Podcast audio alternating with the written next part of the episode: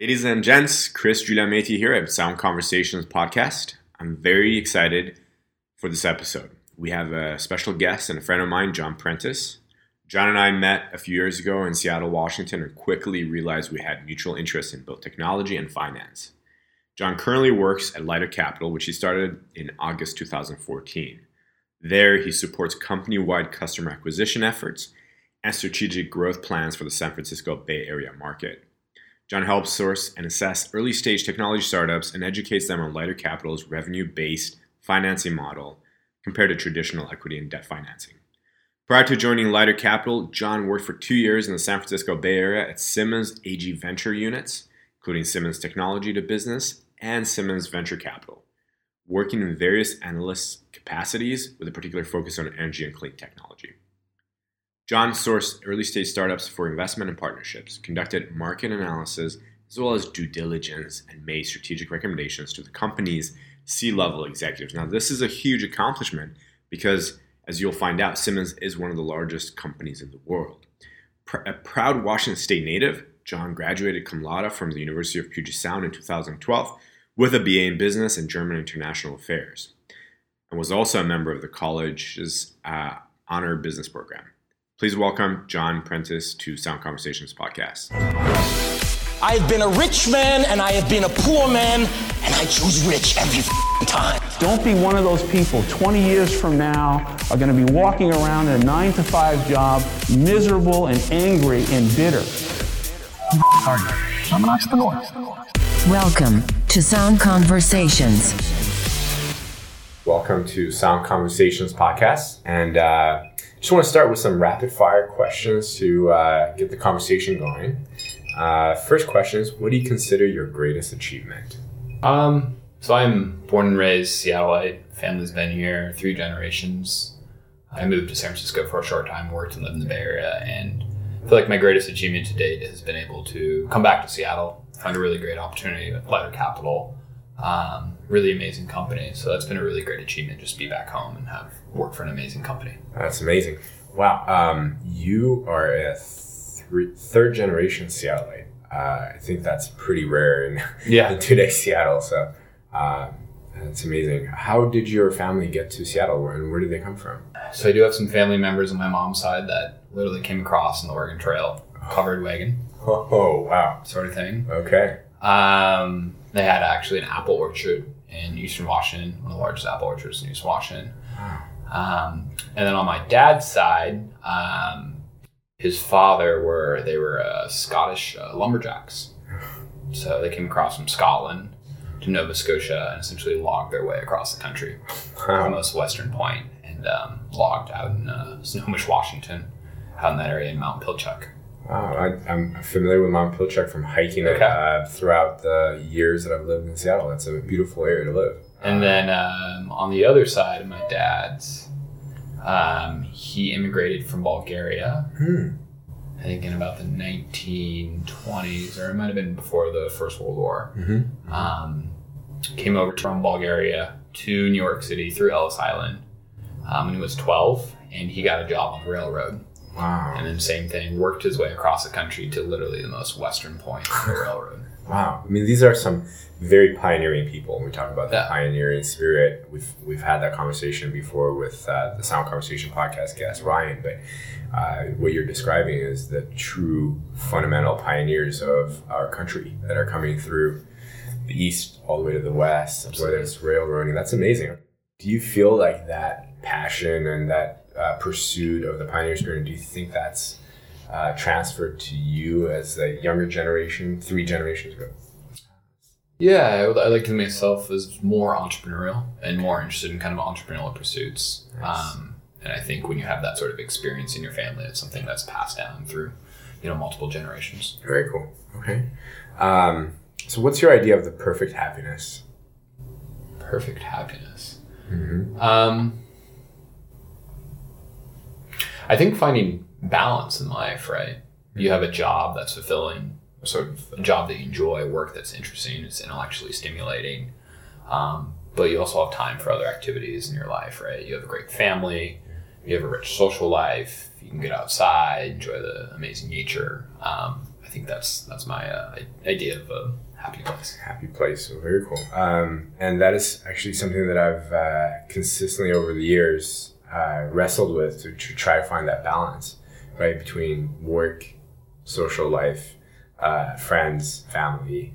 And one of the challenges that I've had is, you know, at any one point, one of those things is going to have more of my attention than the other thing, right? And so I've been trying to use, um, you know, techniques like mindfulness and reflective uh, thinking to uh, uh, to try to better balance that out instead of having one outweigh the others. Uh, any tips and tricks or suggestions on how to balance out Oh. the, the load?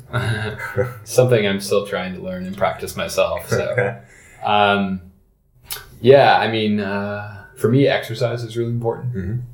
Um, just having that kind of time to yourself, and kind of for me, it's very kind of recharges the batteries. Um, so that's been very important for me as far as kind of balance and maintaining balance in my life. Awesome. and also realizing the importance of friendships and relationships, right?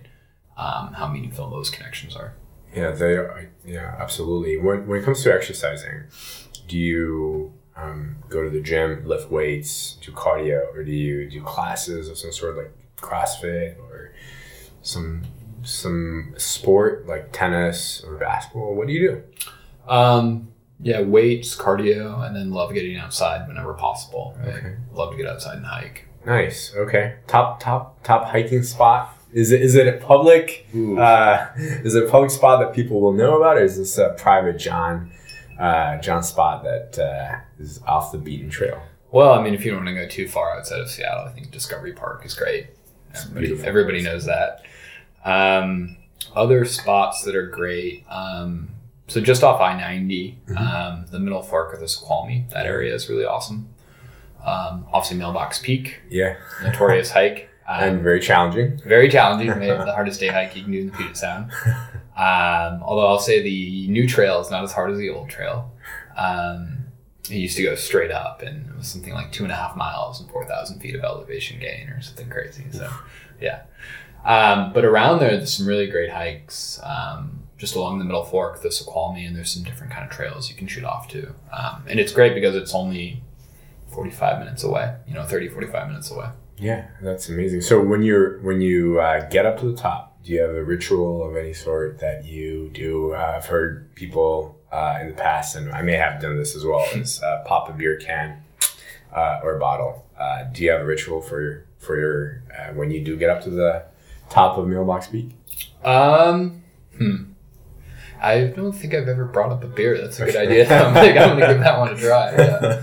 Yeah. Uh, yeah, I mean, I like to sit and kind of enjoy the view and hang out. And, you know, usually I'm doing it with friends or Yeah. family. So Nice. Well, I, it's a beautiful it's a beautiful pursuit to get out in nature and, and go f- get fresh air, get out of the city for a little bit. For those that don't are not familiar with uh, Seattle's Discovery Park, it's in the Magnolia neighborhood. It's an absolutely gorgeous scenic park with uh, uh, trails that lead up to the Sound, uh, the Puget Sound, which gives you uh, gorgeous views of the area. So absolutely beautiful place.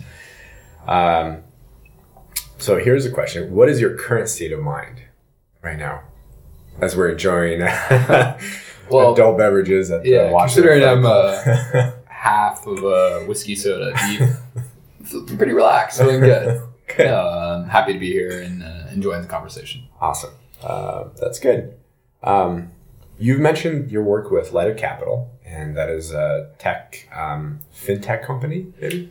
Yeah, you could classify it as a fintech or a financial technology company um, for those that are not as familiar, or even a specialty finance company. specialty finance company. Okay, and in your in your working uh, career, you've um, you've had other positions and other work. What what's been your favorite occupation? Has it been your work at Lighter Capital or something else you've done? Um, I worked at another company prior to this, um, large company, Siemens, German multinational. I worked within their corporate venture group. Um, also, very interesting work, different kind of style. I mean, large company. I mean, one of the largest companies in the world. Okay. Um, so Lighter Capital has been great because it's um, we are funding other entrepreneurs, but we ourselves are a startup. We are a venture-backed startup, which I think is a really unique company. Um, it makes a lot of fun, presents a lot of challenges too.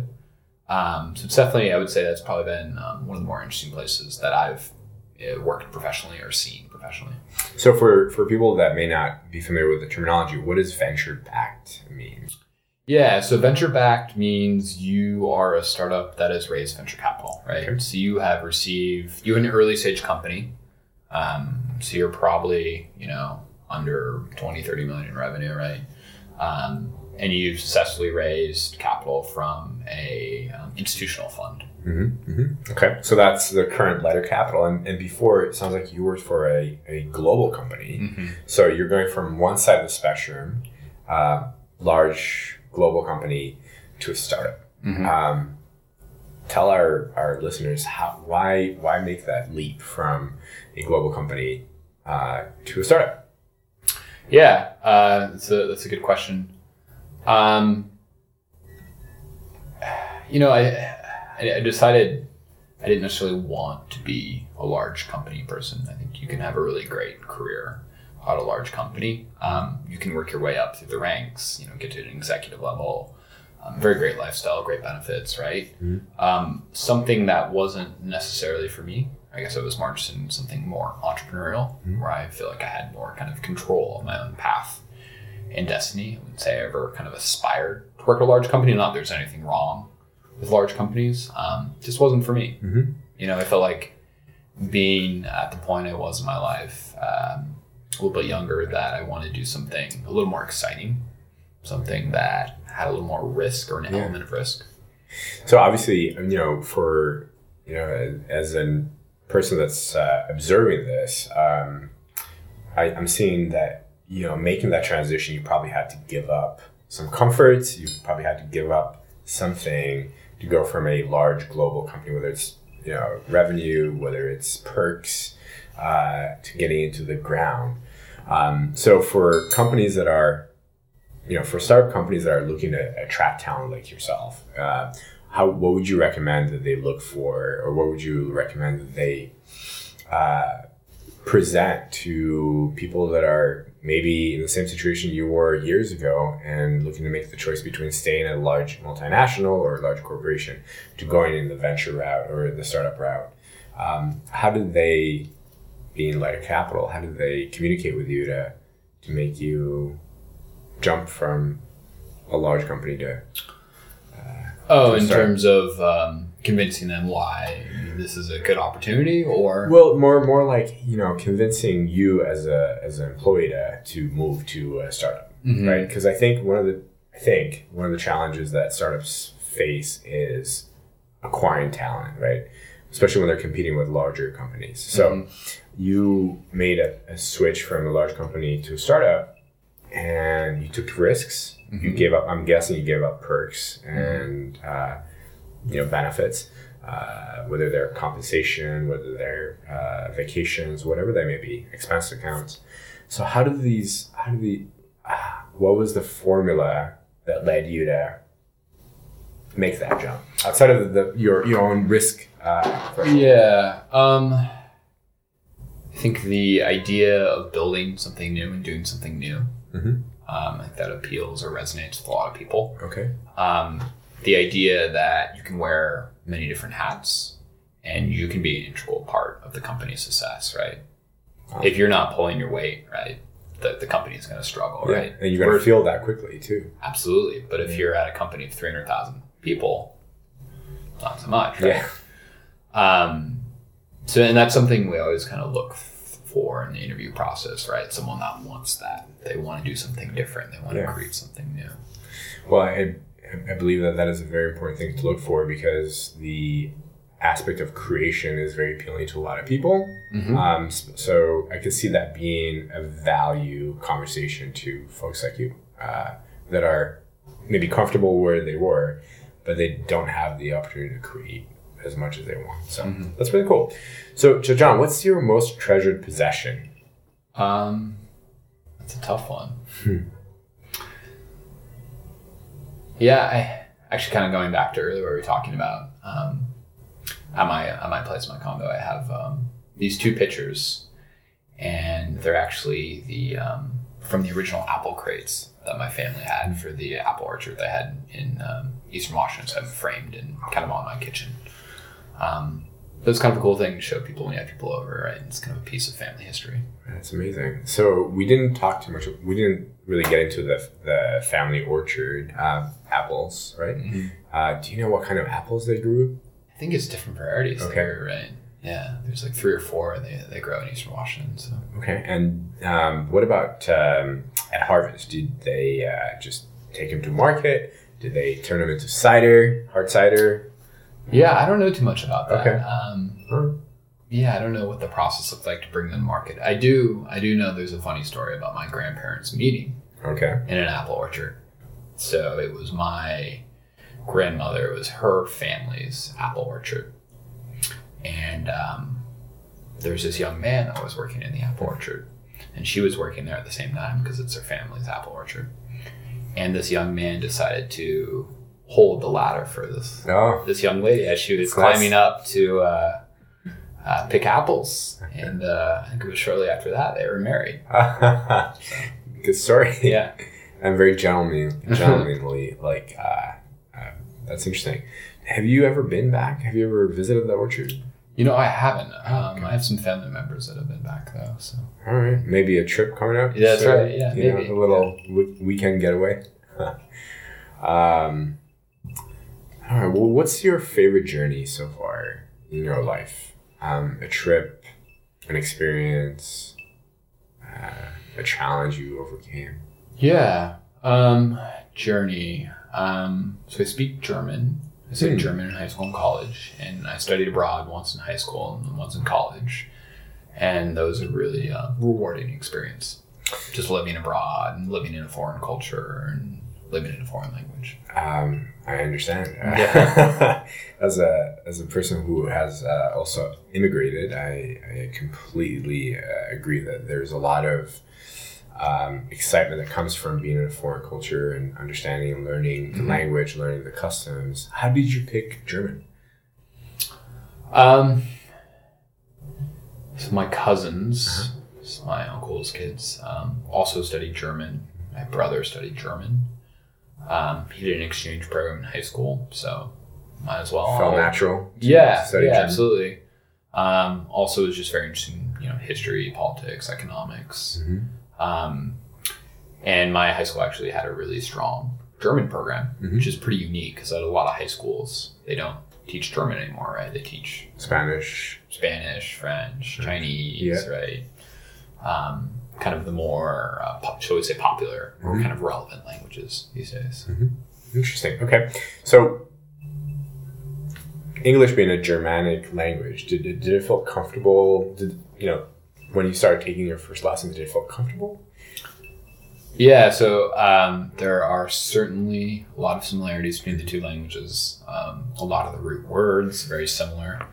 Um, so you can easily pick up the vocabulary, um, but the language structure is very complex. It's actually one of the hardest languages to learn, or of the European languages regarded as one of the hardest just because of the grammatic structure. Oh wow, fascinating. Okay, and and so you went to you studied abroad in high school and you studied abroad in, in college. What was the first study abroad uh, experience like?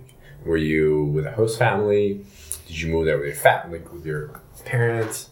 Yeah, so high school was a host family um, program where I had someone living with me, and then I went and, and lived there with, with him and his family. So it was a direct exchange program. I'm still close and in contact with that individual. So Nice. Where uh, where in Germany was it? Hamburg, Germany. Oh, so cool. the suburbs of Hamburg. And so, for those that do not are not familiar with Hamburg, what's it like? Uh, what's the city like? What's the area? Um, what was it like living there? Yeah, um, so Hamburg is actually very similar to Seattle in a lot of ways. Um, a lot of similarities. Um, it's a port city um, on the water. Um, similar kind of economy.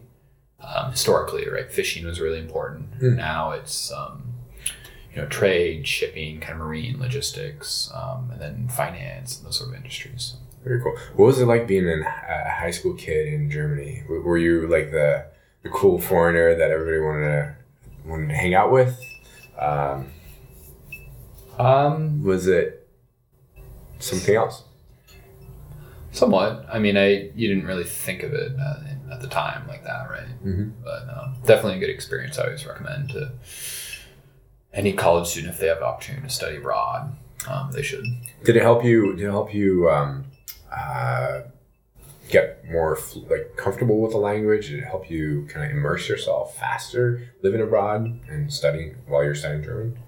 Yeah, absolutely. Um, yeah, and I think you actually grow a lot as an individual from an experience like that. Um, you put yourself in a lot of uncomfortable situations, as you know. You know, immigrating, coming here, right? Yeah. You're different culture, different language, and you you grow as a person, right? You you find ways to feel comfortable in very uncomfortable situations. So when you went back in college, so the high school was your first time. When you went back to, for your college study abroad session, um, I'm guessing you were at a drinking age at that point.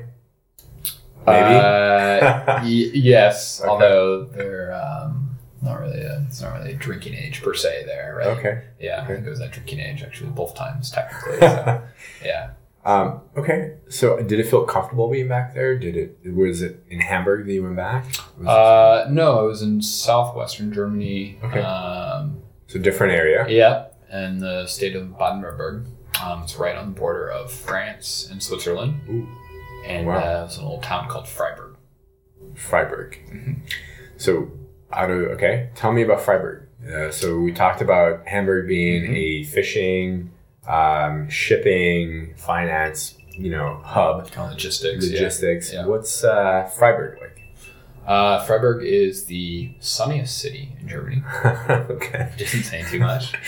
um, and it is has a major university there called the University of Freiburg. Um, it's probably about 30, 40,000 students there. Um, pretty similar size kind of University of Washington. But the actual city of Freiburg is about 200,000. So the percentage of the student population is very large. Um, and it's right in the middle of the Black Forest. So smack dab in the Black Forest. Okay. Beautiful. Did you do any hiking out there when you were? Yeah.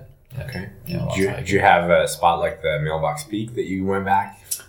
in- uh, yeah, into? there are these little German um, villages we'd hike out to. Um, some of my other American friends in the program, and some of our international friends, and we'd hike out there, and you know, you'd be in this tiny little German village, and uh, you know, these people are like, "Wait, why is an American here? And why do they speak German?" Right? Um, they're very confused. Did you have to explain to them? You're like, hey, I'm in, I'm in school. I'm going to school here. Yeah, I think at some point they thought we were Dutch okay. because our German was good enough. But, Nice. Now, I've heard a story that um, some some towns in Germany have schnapps um, that they make, and, and they may just leave like on the side of the road or something okay. uh, for people to drink and you know honor system pay if they if they do drink. Is that did you experience that at all? Uh, I do like schnapps. Okay. I don't know if I, I never had the uh, the ability to experience that. All, Oh, but it sounds like a fun thing. So I I would have probably had some if I came across it. I would agree. Yeah. Sounds like a great little after hike um, uh, treat. Yeah. So, okay. Um, what? So obviously, you know, being in Germany um, as a student, both in um, younger as well as a little bit, you know, older age, uh, as a college student, you probably had two different experiences, or similar but but yet different experiences. What is the one take or more takeaways that you got outside of the personal growth that comes, which I think is very important for uh, our listeners to to be aware that there is a, a- an opportunity from travel, an opportunity from being abroad.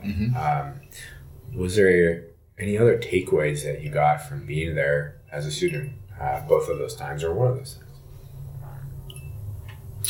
Um, I think you realize how um, similar people are, even if they're of different cultures or countries, right? Or they speak a different language, right? Um, there's a lot of cultural similarities Mhm. in the way people think, um, especially with Europe, right, compared to the U.S. Because obviously, a lot of American values is inspired by European culture. Yeah, absolutely. So here's a here's a tough question for you. Mhm. What or who is the greatest love in your life? That's a big question. I understand. So you don't have to answer. We can just totally edit it out. But um, I don't even know if I know I could, I could answer that. Uh, well, it's, I probably have to say my wife. Yeah. Yeah. Um, I have an amazing girlfriend right now. I'm very fortunate. Um, who's new to Seattle? Moved here Ah. in from Texas. Um, went to school in New Orleans at Tulane. Uh, moved here in July, and so she's an amazing woman. Um, She's an intellectual, right? Um, Yeah. Yeah. PhD has a really fascinating job with the Seattle Fire Department. Um, well, actually works for UW, but on behalf of the Seattle Fire Department, um, managing and analyzing um, the paramedic data, the EMS um, data that's produced by Seattle Fire Department. Cool. Um, see, actually, the fire system or the paramedic system in Seattle is one of the best in the world. Oh, okay. Yep. Um, you have a much higher likelihood to survive a heart attack here than anywhere else. Um, it's partially because the firefighters are all trained paramedics. Um, they're highly qualified, educated, paid well, all college educated, um, and they integrate a lot of data too. Um, anyways, she's amazing. Um, I would also say my mother too, of course. Um, also an amazing woman. Um, taught me a lot in my life about interacting with people and how to treat people. That's amazing. What um, what is your mom's background? Is she so she's a third um, generation Seattleite, uh, Washingtonian. Yep. Uh, What uh what is her background? Um she she was actually born in Canada technically. okay. And my my father or my grandfather, so her father, was a minister. Oh, wow. Yeah. So he had a church in Vancouver, outside of Vancouver, British Columbia. Um, and then he moved to Idaho, where they started a farm. And it was a farm that went, you know, the business fell apart. Wow. Um, then they moved back to Seattle and very poor. He started another church, um, which is now a Mexican restaurant, funny enough. Um, kind of the North Ballard area, that area. Um, And he had a church, he was a minister, and to make ends meet, he had these different kind of side hustles and jobs. Okay. Um, So and a hardworking person. very hardworking person. Yeah. Um, and one of the things he did actually, um, in the 1970s, there was a very severe recession in Seattle. Um, so Boeing was a large part of the Seattle economy then. And I heard somewhere like indirectly and indirectly at that time, Boeing accounted for. I'll have to check the stats on this. It was like one out of every four or five jobs in Seattle Wow. and there was a major correction in the aerospace industry at that time. So as a result, there was a and there was a deep um, there was a recession across the nation, but it was especially bad in Seattle. And there was a sign on the freeway on I five um, that said, um, "Will the last person who leaves Seattle please turn off the lights?" I think I've heard of this. yeah. So there are all these abandoned homes throughout Seattle, which now is completely unfathomable, right? Yeah. Um, so he bought all these houses. He would go to these local city, county auctions. Yeah. And pay like 20 bucks for a house. Oh my goodness. Wow. And then he would relocate the house. I think this was also the time when they were extending the freeway through Seattle too. So they had to move these houses to put I 5 through too or something like that. Um, so he bought these houses and fixed them up, rented them out, and then sold them. And then for a minister, ended up doing pretty well for himself. Um, yeah, I would expect that. Good for him. Twenty dollars. Being able to buy a house in Seattle for twenty dollars. Some crazy number like I that. mean, wow. Um, for for our listeners that are not in Seattle, um, median house price in Seattle is what five fifty, six hundred thousand dollars. So yeah, twenty dollars is a steal. but it's it's obviously speaks to your entrepreneurial and your pioneering spirit. Uh, you know, again, going back to your history, your personal history, leaving a large established company which people would find comfort in, and going to a startup to pursue your passion, and which is the creation aspect of it. Obviously, it comes from you know, there's a familial uh, transition there uh, from the pioneers to your grandfather, who was. Uh, uh, helping re uh, reestablish housing in Seattle. Uh, that's Im- impressive. That's very impressive. So here's a question: um, What is your most marked characteristic? If people were to, you know, point out the most marked characteristic for you, what would that be? I would say people probably say I'm very hardworking. Yeah, I can Um, see that from your family history. Yeah, which I think can be good and, and bad, right? Sometimes you can work too hard and get too focused on what you're doing. You kind of zone everything out, else out. Um, so that's where the balance piece becomes really important. Agreed. I think life is. Uh, I mean, I, um, I mentioned to you earlier. I lost a really dear friend of mine. Um, you know, he lived a full life at 67, still you know young, but um, I really brings to light that uh, it's important to have a balance and enjoy life, not just through work, but also through family and friends. So that is important. Um, so how you're going back to that balance and, and you know being a hardworking person do you have systems in place that tries that that help you uh, manage your your life in, in a better balance between work family friends Um, I think making time for others, right? Yeah. Kind of whether that's friends or family, yeah and just valuing the importance of those relationships and spending time with people. Okay. So putting that value to the to the relationships not just the work aspect of it. Exactly. that's important. That's a uh, that's a very good um, in my opinion that's a very good way to look at it because i think we, we over sometimes we overvalue one thing over the other and the others lack. And i think it's important to properly value these experiences. Um, so here's here's another one. Where when and where were you the happiest Uh, I would say my experience abroad, studying abroad in, in, in college in Germany. Um, just because at that point, right, you didn't have many worries or kind of stress, right? very little responsibilities Exactly. enjoying life Yeah. and the pursuit Simpler Um, life.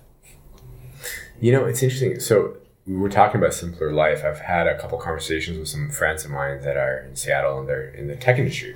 And one of the things that we are all pursuing is uh, while we're in the tech industry or the finance industry is that simpler life. And so some of us, uh, some of my friends are out there looking at like buying cabins in the woods so they can go out and hike uh, or they can you know go fishing or skiing. And, and they're all sort of wanting that little piece uh, in the world where they can unplug completely from from their work and life like reality sounds like you you have hiking as one of the things that you enjoy the most is that the way you escape and have you ever thought of you know buying a cabin in the woods and and going out there and Oh yeah, absolutely. Um, I was fortunate to grow up with a couple of different places in my family um, where I could go. Right, my um, grandmother, so my mom's side had a place in Camano Island. ooh beautiful place Yeah, beautiful. Beautiful. And that's before there, there was much development out there.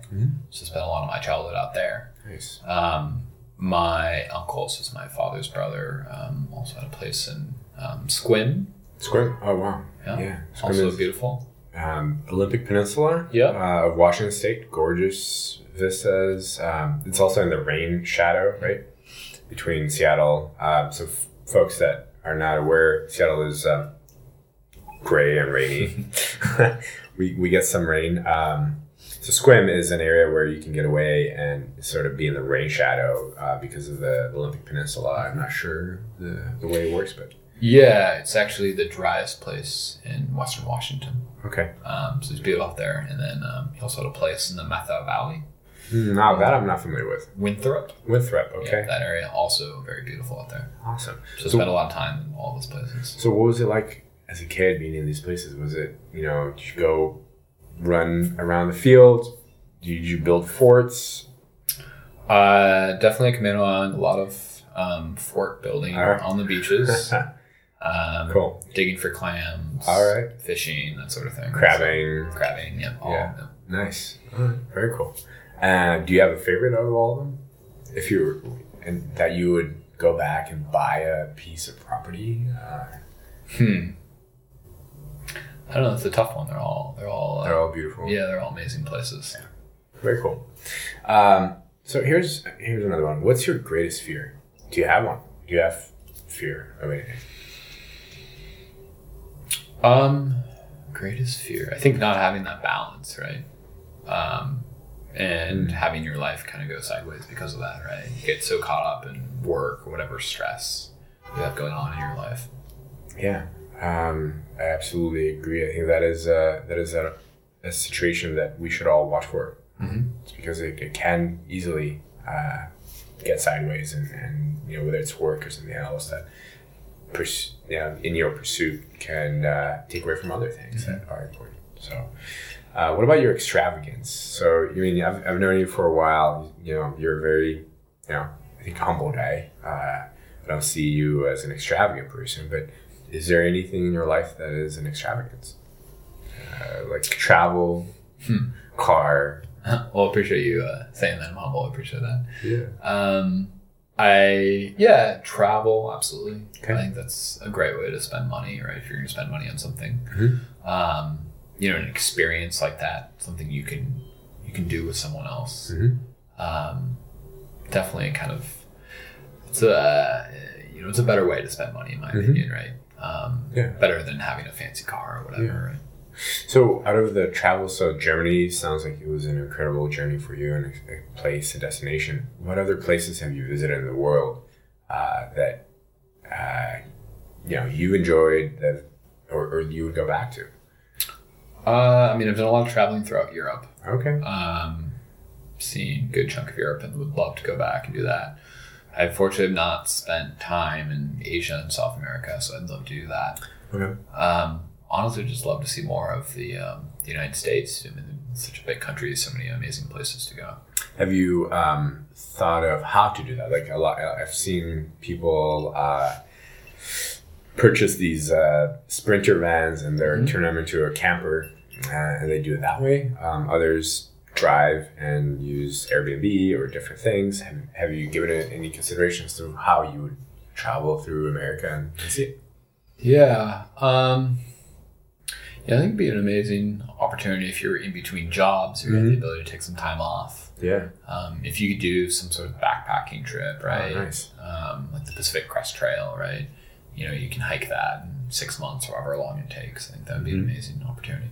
Very cool. So I have a, a friend of mine who's a who's a car collector. He uh, him and his wife collect uh, classic Porsches. So we're talking like pre 911, so 356 Porsche 356, gorgeous cars. Don't own one, but they're beautiful to look at.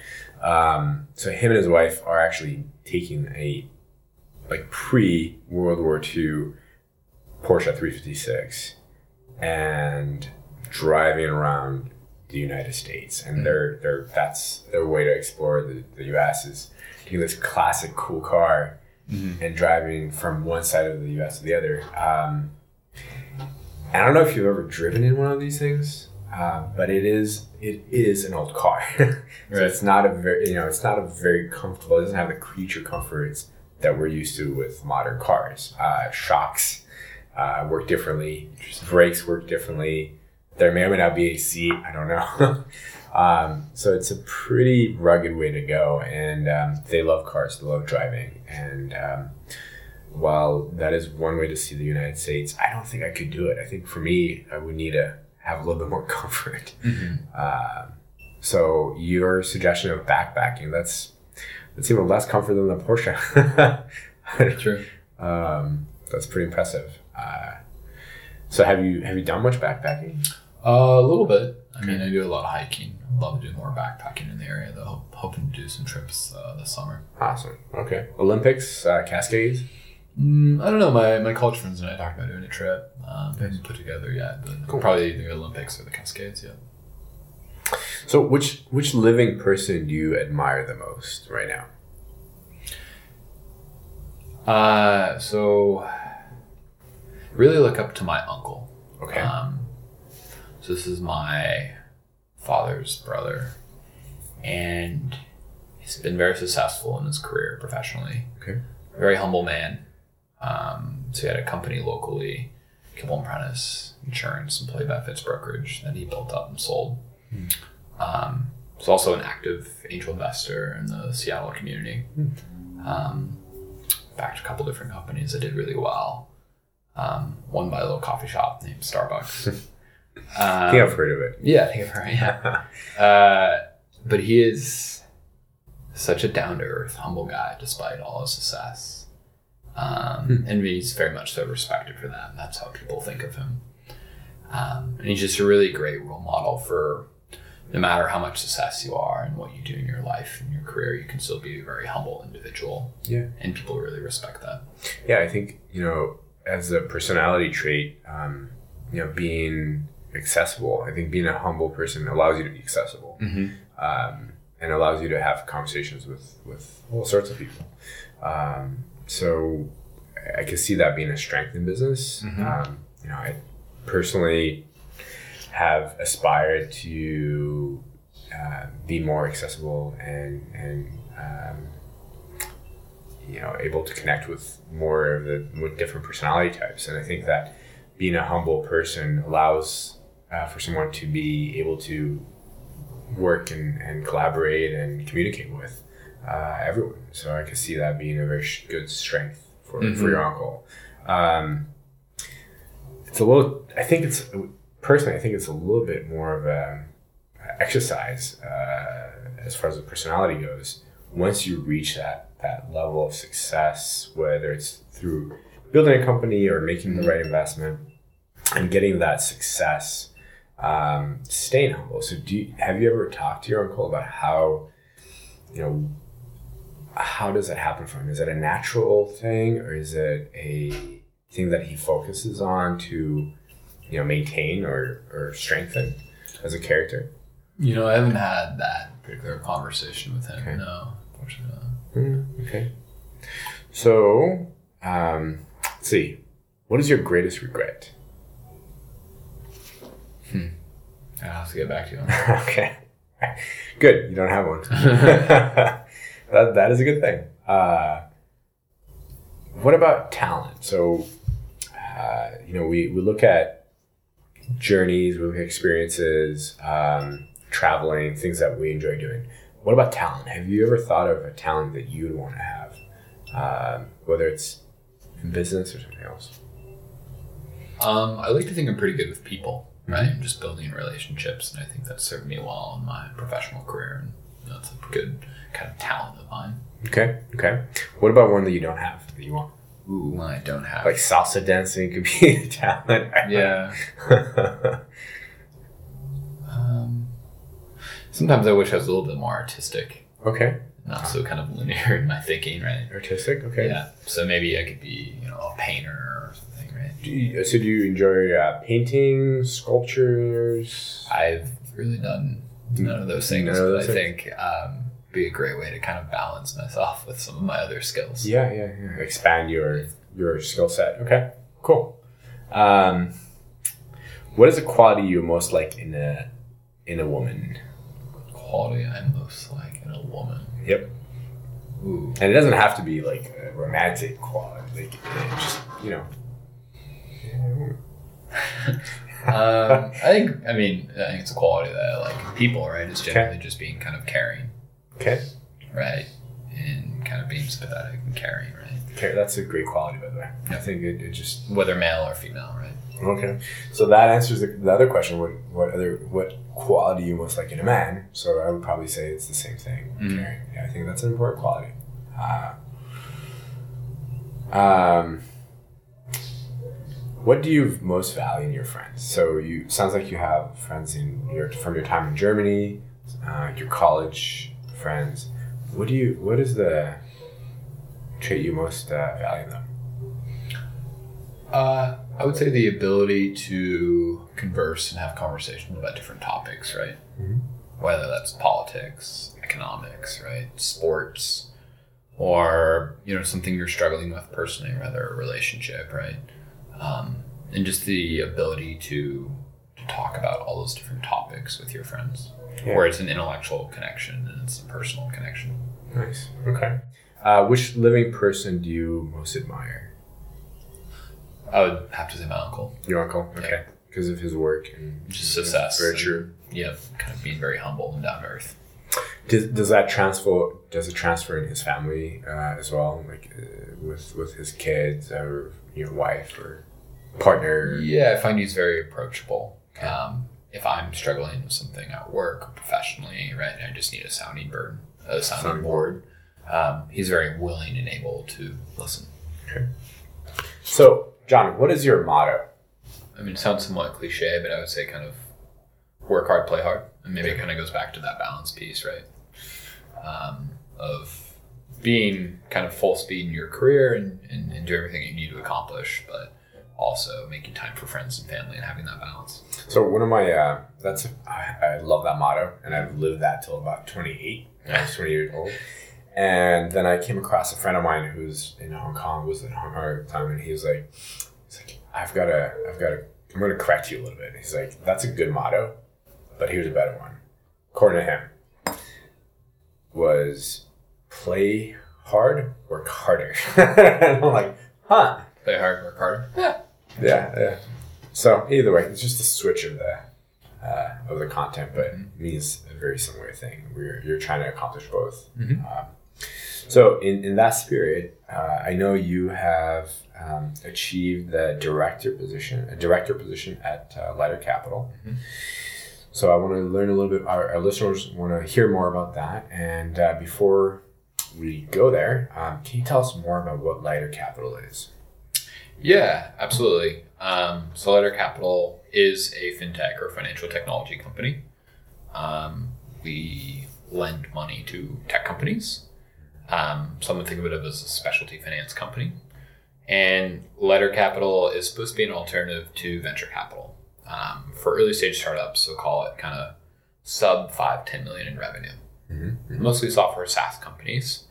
Um, and these are companies that don't have assets and collateral, right? There's no hardware component, right? So there's no real estate necessarily. There's no you know equipment of some sort. These are service based companies typically. Yeah, software as a service, right? So a bank looks at these and says, well, gee, there's no hardware, there's no collateral. If something goes south, there's nothing to recover, right? So these companies, because of that, um, the only means or way they can finance themselves is through raising equity until they get to a certain stage.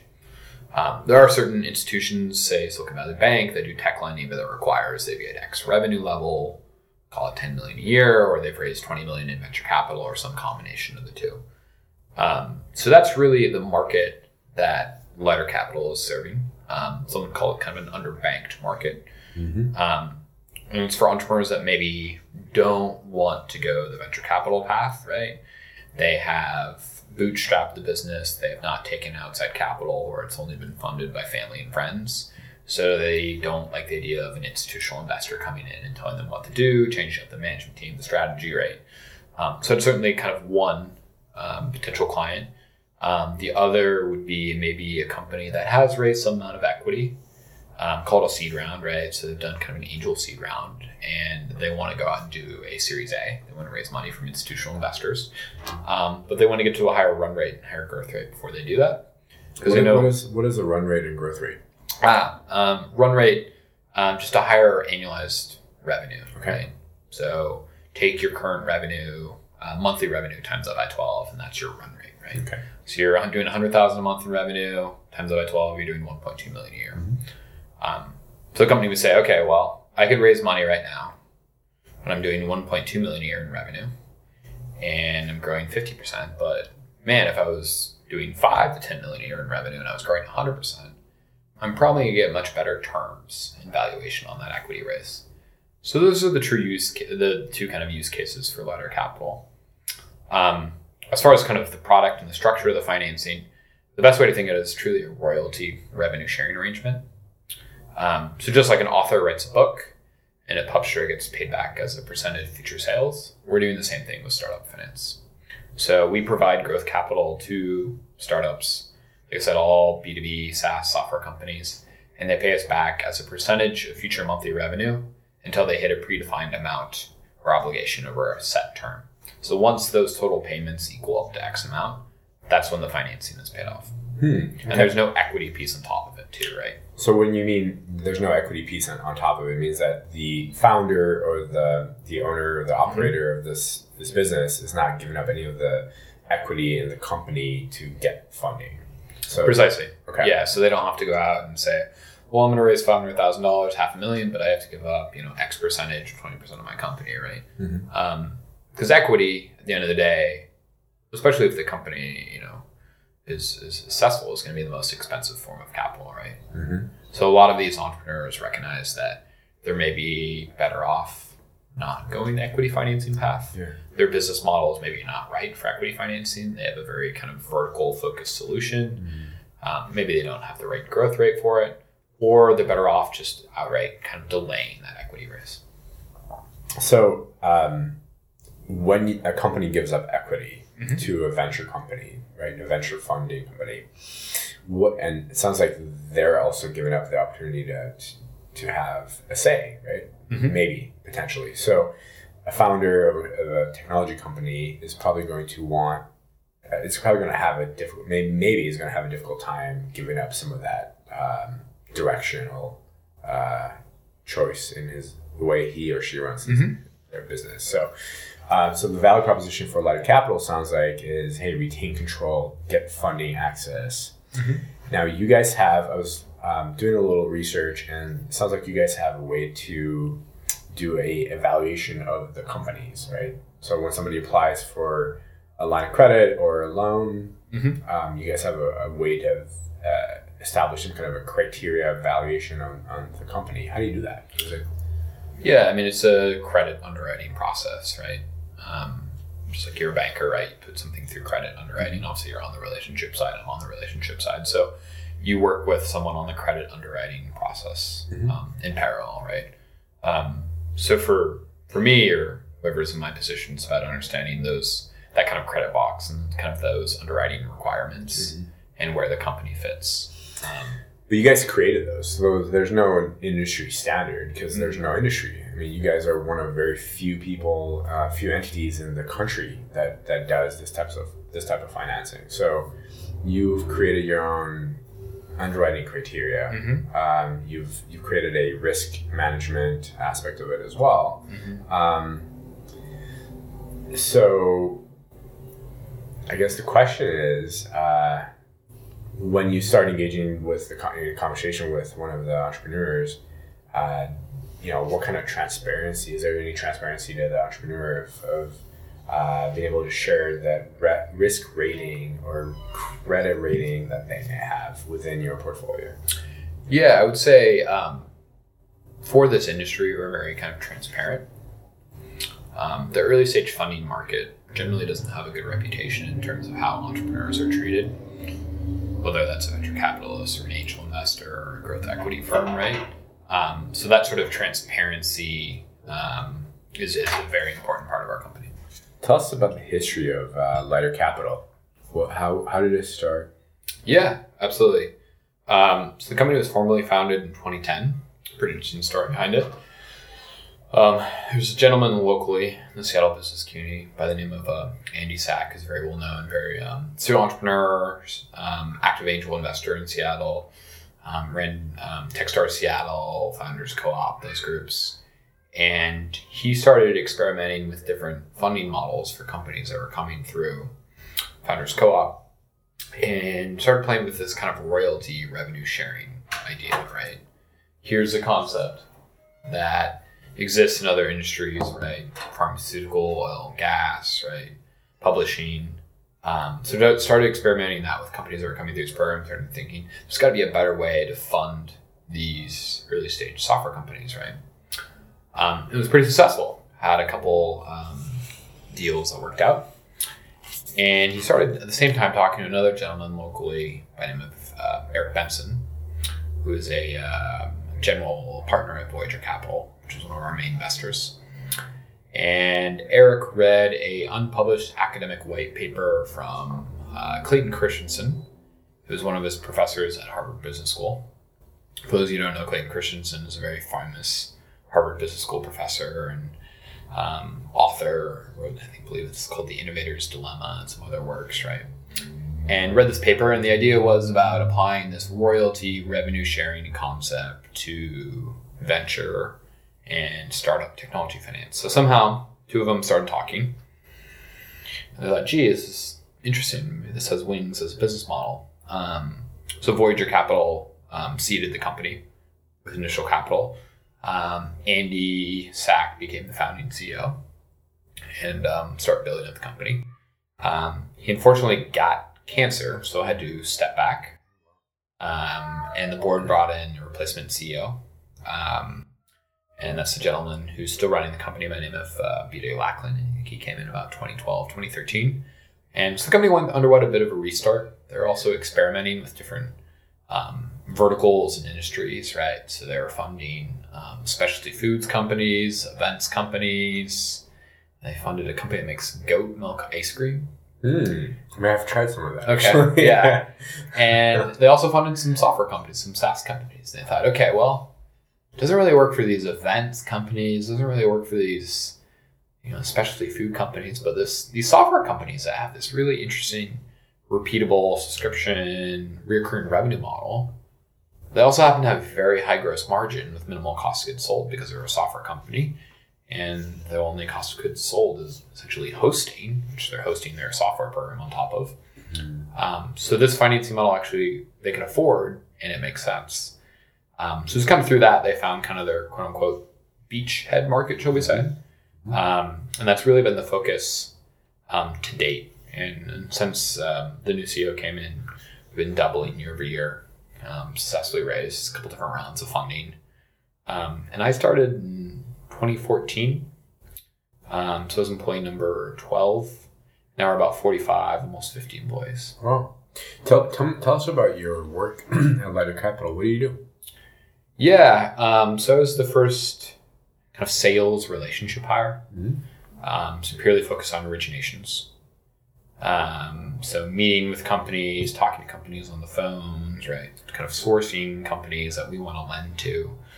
Um, and we do have a marketing engine behind the company, so that's driving a lot of leads, whether that's a, a LinkedIn ad that someone sees, um, which you can make very targeted, or they read about us in a article in Fortune magazine or Entrepreneur magazine, or you know they see an ad on Crunchbase or read one of our white papers, right? So you have that stuff coming in, and then kind of actively being out in the community and whatever market you're working on, and meeting companies too, and just being present.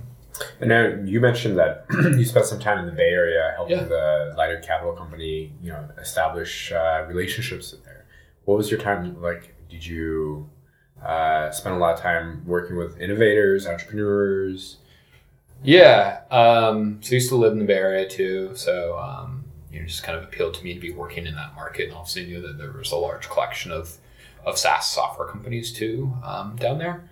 Um, so spent a lot of time, you know, working, almost 35, 40 companies we work with down there. Wow. Um, so, you know, going to different events, conferences, you know, Dreamforce, SaaStr, some of these different conferences that these sort of early stage software companies go to. Um, and then meeting with, you know, investment bankers, commercial bankers, lawyers, um, investors, you know, accelerator incubators, um, that sort of thing. Very cool. So how do you how do you uh, in your work in Silicon Valley or in Seattle? How do you manage your time? Like, do you have any skill, any tr- tools, any uh, tips on, on how to be a productive uh, individual in, in these different markets? Yeah, um, I'm a big believer in kind of focusing on one task and working through that task until it's fully completed. So no multitasking. Ah, I multitask, but if my focus is getting through, okay. you know, my inbox, I'll spend the next hour getting through my inbox. And once I'm through my inbox, then I'll move on to, you know, whatever, Calls or whatever. whatever activity I have. Yeah. Yeah. Interesting. Okay. so, what what's the future of Lighter Capital uh, look like in the next uh, two to five Yeah. years? I know we talked a little bit about this uh, offline about the changing uh, market uh, with with the Fed, re, you know, rebalancing its balance sheet, uh, change in liquidity in the marketplace. What's the future for Lighter Capital look like? Yeah, within the next couple months, we'll have some major announcements, which will be very excited. Kind of, um, you know, big news and kind of game changer for for the company. Um, so continue to expand our presence. Um, you know, that could be including international expansion too. Um, different lending products too. Um, so you know, looking at different markets abroad, that sort of thing. Um, so yeah, I think the focus next couple years will continue to build the, the business um, and expand the business. Very nice. Now, why why Seattle? Why was this not a Silicon Valley uh, based company? It's interesting. Um, hmm. I, I think it was just kind of by chance of having, you know, these two individuals. Um, they're both kind of thinking about this concept at the same time and somehow had a conversation about it. I also think, um, you know, in Silicon Valley, it's about building biggest, most valuable company and raising the most amount of po- most amount of money possible, and sometimes burning the most amount of capital possible is what that means too, right? Highest growth rate, right? Um, and with our companies, I would say we're working with more capital efficient companies. Um, so these are maybe entrepreneurs that don't want to go out and raise a twenty million dollar round and then you know burn a stiff amount of capital, or um, maybe they don't need to grow 100 percent year over year, right? Or maybe they want to sell for 10 to 100 million, but they don't need to be a multi-hundred billion dollar company. They don't need to be the quote unquote unicorn, right? And I think that's within other markets outside of Silicon Valley. There's more of those kinds of entrepreneurs and those kinds of companies, um, and they recognize, hey, you know, if that's the sort of business I'm building, a ten to 100 million dollar company, which is probably more likely the kind of company that we're going to work with, um, I'm better off retaining equity and not diluting myself down. Because if I can build a hundred million dollar company and I, as a founding CEO, can retain 50% ownership, well, that's pretty good. Yeah. yeah. So we talk about growth, funding growth, right, through Lighter Capital, or one of the, one of the things that uh, um, is talked about within, you know, whether it's uh, graduate studies or, or different business circles, is that growth can not only lead to uh, a positive scenario, but also a negative scenario. But you grow too fast and, and you uh, potentially uh, implode your company. Has that been an issue for that you've come across in your experience? Growth too fast. Uh, Yeah, it can be a challenge culturally for a company. Um, I think often when companies raise a significant amount of money, um, they they're more willing and able to take risks, and sometimes that means more mistakes. okay. Um, so that could be building out their sales team too fast, or making the wrong hire, Yeah. or the wrong strategy, or frivolously spending money. So um, that's something you'll you'll certainly see, right? I've I've seen companies that um, we've worked with where we funded them, and then other funding sources have come in, and they brought in a VP of sales that didn't work out, right? Or they had this grand ambition of what they think the company should be, and they spent a year spending a significant amount of capital, and it didn't really get ROI on it, right? It wasn't capital efficient. Hmm, interesting. So I, I love that word ROI. Uh, so for those that don't know, ROI is return on investment, and and so ca- capital efficiency is about deploying the capital to make a return. Uh, which brings me to my next question. There's a, a great TV show called Silicon Valley. Okay. Have you seen it? Uh, I have. okay. uh, given the amount of time I've spent in Silicon Valley and going to Silicon various Silicon Valley events, it was a little too much of a parallel to my life, so I stopped watching it. Um, I found myself at many events where I'm awkwardly standing around people because people are not engaging each other in conversation. I don't want to watch the show anymore. so. Okay, well, um, I, I'm a big fan of the show, and I think I've I'm caught up to the latest Okay. uh, episode. Uh, through through this, for those that haven't watched the show, uh, this young entrepreneur starts uh, out of a garage or a room in somebody's house that he's subleasing. Uh, starts this company, technology company, out of chance, right? He creates an algorithm, and I don't really remember what it does. I know it does something with music compression algorithm. Music compression technology, yeah. Compressing a file, yeah. So it's almost like that story of the entrepreneur in the garage, but uh, I, gosh, I mean, watching the dynamics that they have to go through as entrepreneurs, as founders, uh, where whether there was the large company trying to buy them out, or managing the team and the staff uh, and the dynamics that happen within a tight knit group of, of uh, colleagues. Um, it's a, I mean, it's an incredible dynamic environment, and um, could be appealing to some, Mm-hmm. could be scary for others. Um, sounds like you've embraced that environment and you've made it your home for the last few years, four years. Um, somewhat. I mean, I think for um every uh, story you read in TechCrunch of a company that successfully sold for a significant amount of money, right? There's stories of companies that have failed. So I think sometimes we, as a society or culture, maybe through this television series and others, right, we have a tendency to kind of glorify that, but we don't think of, well, there was that one company that was successful, but nine other companies failed along the way. But we only hear about that one company that was successful. So my, my question is when when those companies and the owners fail, do they, uh, from from your viewpoint as uh, uh, representative of Lighter Capital in Silicon Valley for, for some time, do you see those entrepreneurs get back on their feet, come up with the next widget or the next service, and they're out there pitching and trying to raise capital for, and and try to establish that business, or do you see them they're being swept away from the currents. What happens to them? Um, the interesting about Silicon Valley is it is very easy for these people to start another company and to raise more capital to do it because there's so much money floating around, right? Okay. Um, so yeah, I've, I've seen a little bit that. Those are typically not the sort of companies, entrepreneurs that we're working with. It's, Yeah. they said more closely held, kind of capital efficient companies. You're working more with more established companies that spend spend their their monies wisely and Yeah, more kind of bootstrapped. I mean, we do have companies that are venture backed or have successfully raised venture capital or have worked with us and then gone on to raise venture capital. got it. Okay.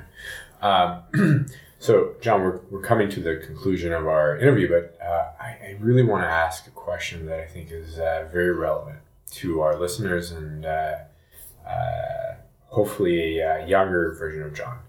If you were to go back in, in time, 10 years, 15 years, and give yourself advice of what to do differently, uh, what would that be, if anything? Yeah, I think um, people have a tendency to think there's always going to be a very linear path in life, professionally or personally, right? Um, and I think embracing that now in the 21st century, there is no linear path, right?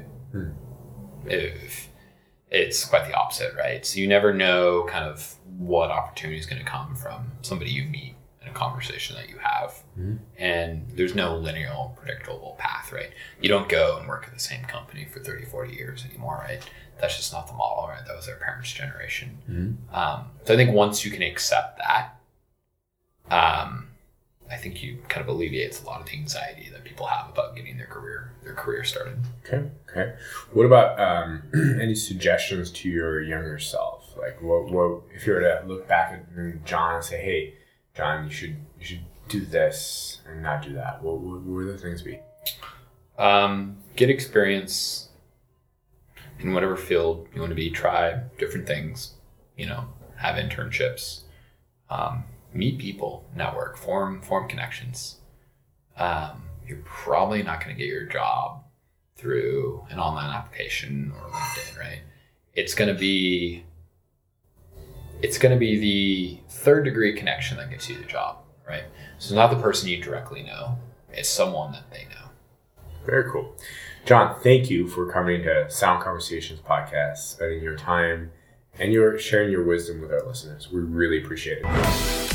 I have been a rich man and I have been a poor man, and I choose rich every time. Don't be one of those people 20 years from now are going to be walking around in a 9 to 5 job, miserable and angry and bitter. Sound Conversations. Ladies and gents, Chris Giuliametti here. I hope you enjoyed today's episode, and I wanted to take a moment to share with you that you can now find us on Facebook and Instagram under Sound Conversations Podcast. We have launched the social media pages as a way to create a channel to connect with you and hear your suggestions, comments, and ideas for future episodes. This is also an opportunity for you to get behind the scenes pictures and footage of your favorite episodes, plus access bonus content. So please take a moment, look us up on Facebook or Instagram under Sound Conversations Podcast. Sound Conversations.